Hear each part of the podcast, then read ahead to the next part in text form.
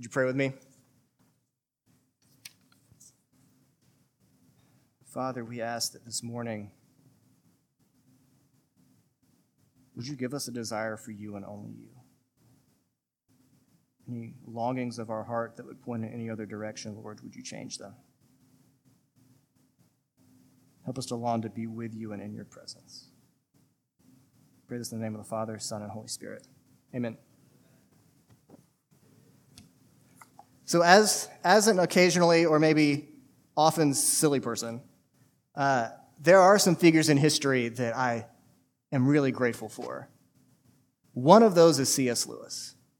So, C.S. Lewis wrote these profoundly insightful children's books about talking animals. But he also did other stuff. He preached some incredible sermons.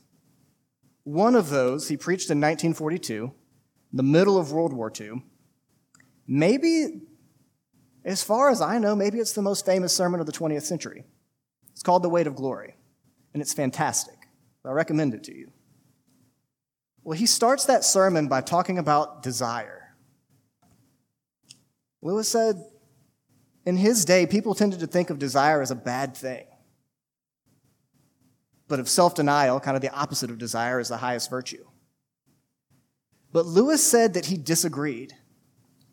He thought that desire, if it's pointed in the right direction, is vital. Actually, we need it. Because desire reminds us of something that's actually really important. Desire reminds us that something is missing.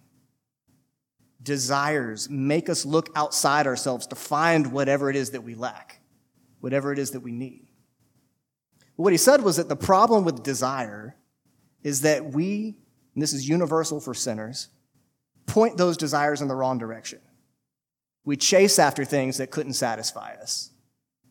The standards or the objects of our desire are actually too low. A lot of times, this plays out in things that are very obviously bad. So we desire money in bad ways, and we call that greed. You see desire play out in bad ways in things like affairs or people who have a thirst for power. But you can also see desire play out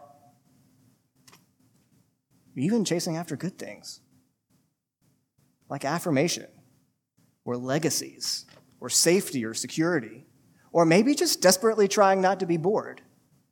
But when those desires for good things are ends in themselves, they don't go anywhere. They don't satisfy, they're shallow. When I was living in Birmingham, I used to actually, I heard this story several times. It was really funny. Like, I would talk to these guys who were talking about how they became Christians. And they would say things like, Well, I just graduated from college. And I'd just gotten the job that I wanted in my field, and everything felt good. Alabama had just, their football team had just won the national championship, and they were undefeated this year. And even though they were good, I still felt empty. Something was missing. Even higher things, things even higher than Alabama football, if you could imagine such a thing. Like the grandeur of nature.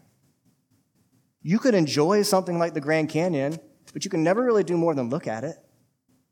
And when you leave, you can remember it. You can remember that it was beautiful, but you can't like participate in it. This is an avatar. You can't plug into it. All you can do is behold it.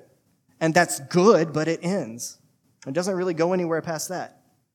Other great things like beautiful music, art, they move us, or friendships or family, people that we love. Those are all good things and there's joy in there. But there are also things that come and go. We can't hold on to them. If we make them ultimate, they can't satisfy us at their best, which is very good, what they do is draw us into a desire for something that's even greater. At their best, they stir our desires for the God who made them, or for the God who is love. And ultimately, that was Lewis's point in his sermon. That the reason we have desires and longings is because they're meant to point us to the fact that we were made to live in the presence of God. That's what we're created for. And if that's our purpose, then He is the only one who can actually satisfy our longings, who can meet those desires. Life in the presence of God is our home. A home that we are hardwired to long for, home that we have lost, even if we can't remember it. But whether we recognize it or not, a home that we are hardwired to long for.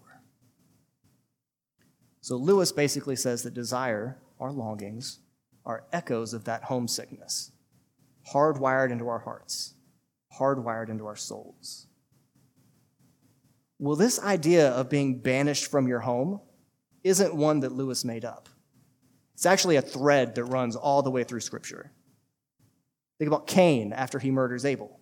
He's sent to wander. Jacob has to run away from Esau. Joseph gets sold into slavery in Egypt. Israel has to spend 400 years in slavery in Egypt. David has to run away from Saul. Elijah has to run from Ahab and from Jezebel. And then the big one, Israel itself, brought into exile, plucked out of the promised land.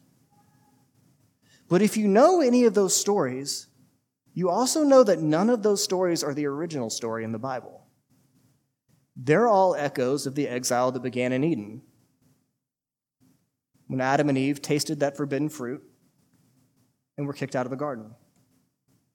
And that's the beginning of a universal exile that all of humanity, all of us, have had to wander in. But you can also look at the whole story of the Bible as the story of that exile and of God bringing that exile to an end. You get glimpses of that in all those figures that I just mentioned. Even Cain gets a new city to dwell in. Jacob gets to go back to the promised land with his family. Joseph's bones are going to be restored in Israel after he dies. David is eventually going to claim that kingship and he's going to settle in Jerusalem. God's going to provide for Elijah and ultimately call Elijah home to himself. Israel's going to be restored to the promised land. All of these are glimpses of that big arc the big story.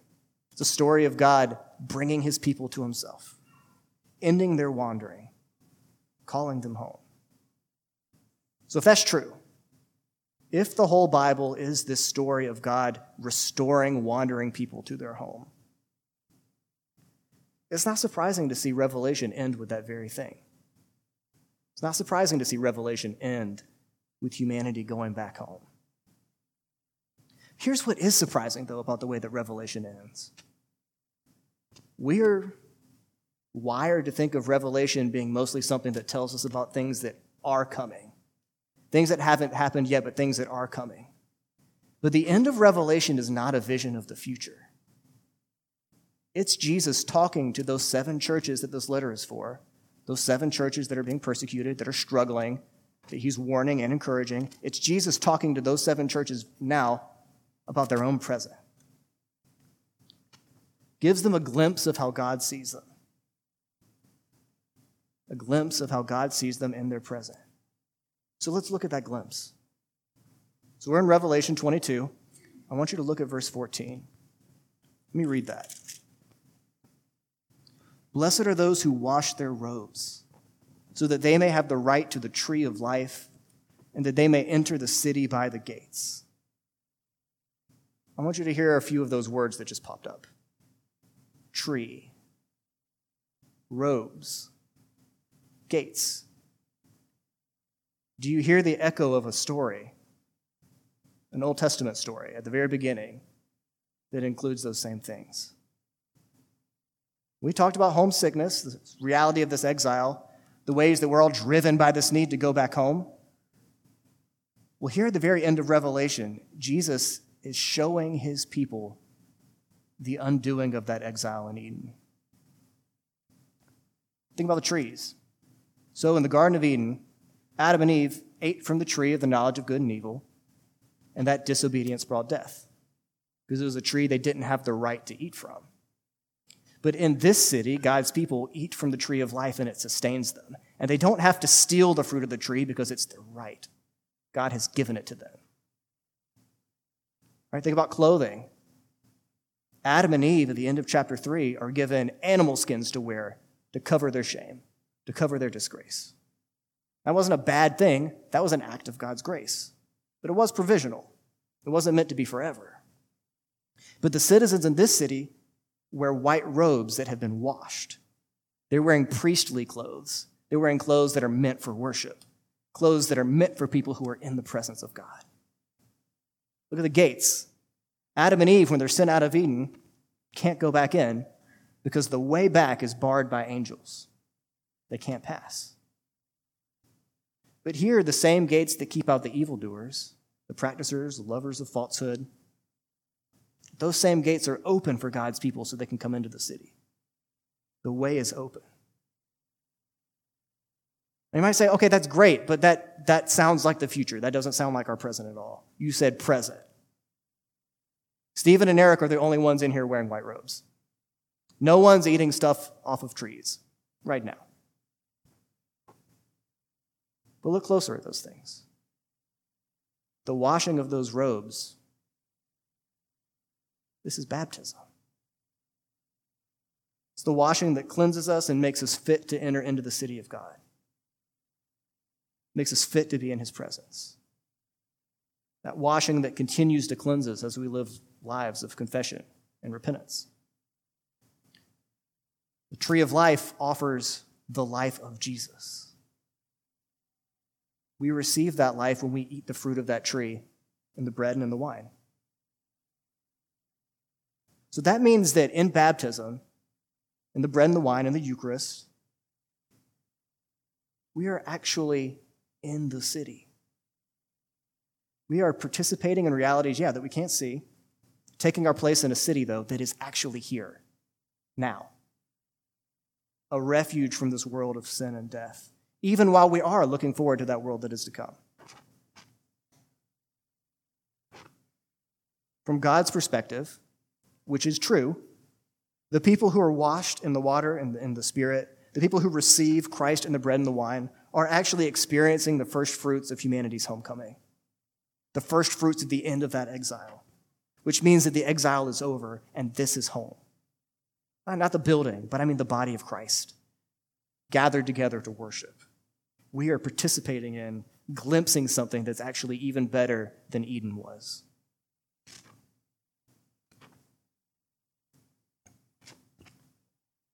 That's hard to believe. We don't see the white robes. We don't see the tree. We don't see the city's gates. And actually, I think if we're honest, a lot of times we see the opposite. At least that's what it seems like. There are things that happen in the church that blaspheme the name of Jesus. Things like that that have come out this week, even. Things that blaspheme the name of Jesus and that really harm people. I'm not trying to minimize that or act like that's not happening, because God hates that. And even when those evils are absent and we don't see them, faith is still hard. It's hard to believe that there is anything realer than the things that we could see or touch. It's hard to believe that a gift could be given or a home could be given that we can't see and touch and feel right now. When it's so hard to believe, why wouldn't we fill the empty spaces in our hearts with things like our jobs or chasing after money? Or sports or entertainment or the little smart horcruxes that we put in our pockets. Why wouldn't we chase after those things? We know they're real. We can feel them when we touch them.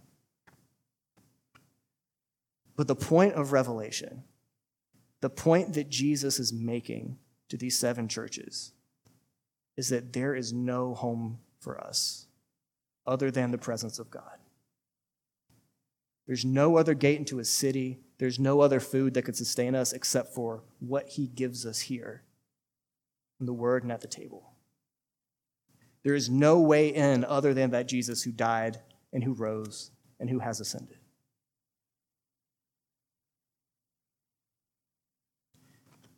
And it's true that we're still waiting for that home. We're still longing for him to come, right? That, that rider on the white horse that we talked about in chapter 19. That rider on the white horse coming back to, to take his bride, to take us. Not as we are now, but as we're going to be when the bride is finally ready for the groom. But even though that home and all of its fullness is still in front of us and we're still waiting for it and still longing for it, it is actually given to us to dwell in, even right now. Which means at the end of all of your longings, the end of all of your desires, even if you recognize it or not, the one who can satisfy you is giving himself to you even now. Actually here and actually present. And he offers you the food from the tree of life. So, this is the call for us. Don't labor for things that can't satisfy. Don't waste the longings of your heart on things that can't satisfy you, that can't feed you. This Jesus is greater than all of the copies and all the replicas that we put in his place. And he has prepared a feast for us here in our new home in the presence of God. The invitation is for us to come. In the name of the Father, and the Son, and the Holy Spirit. Amen.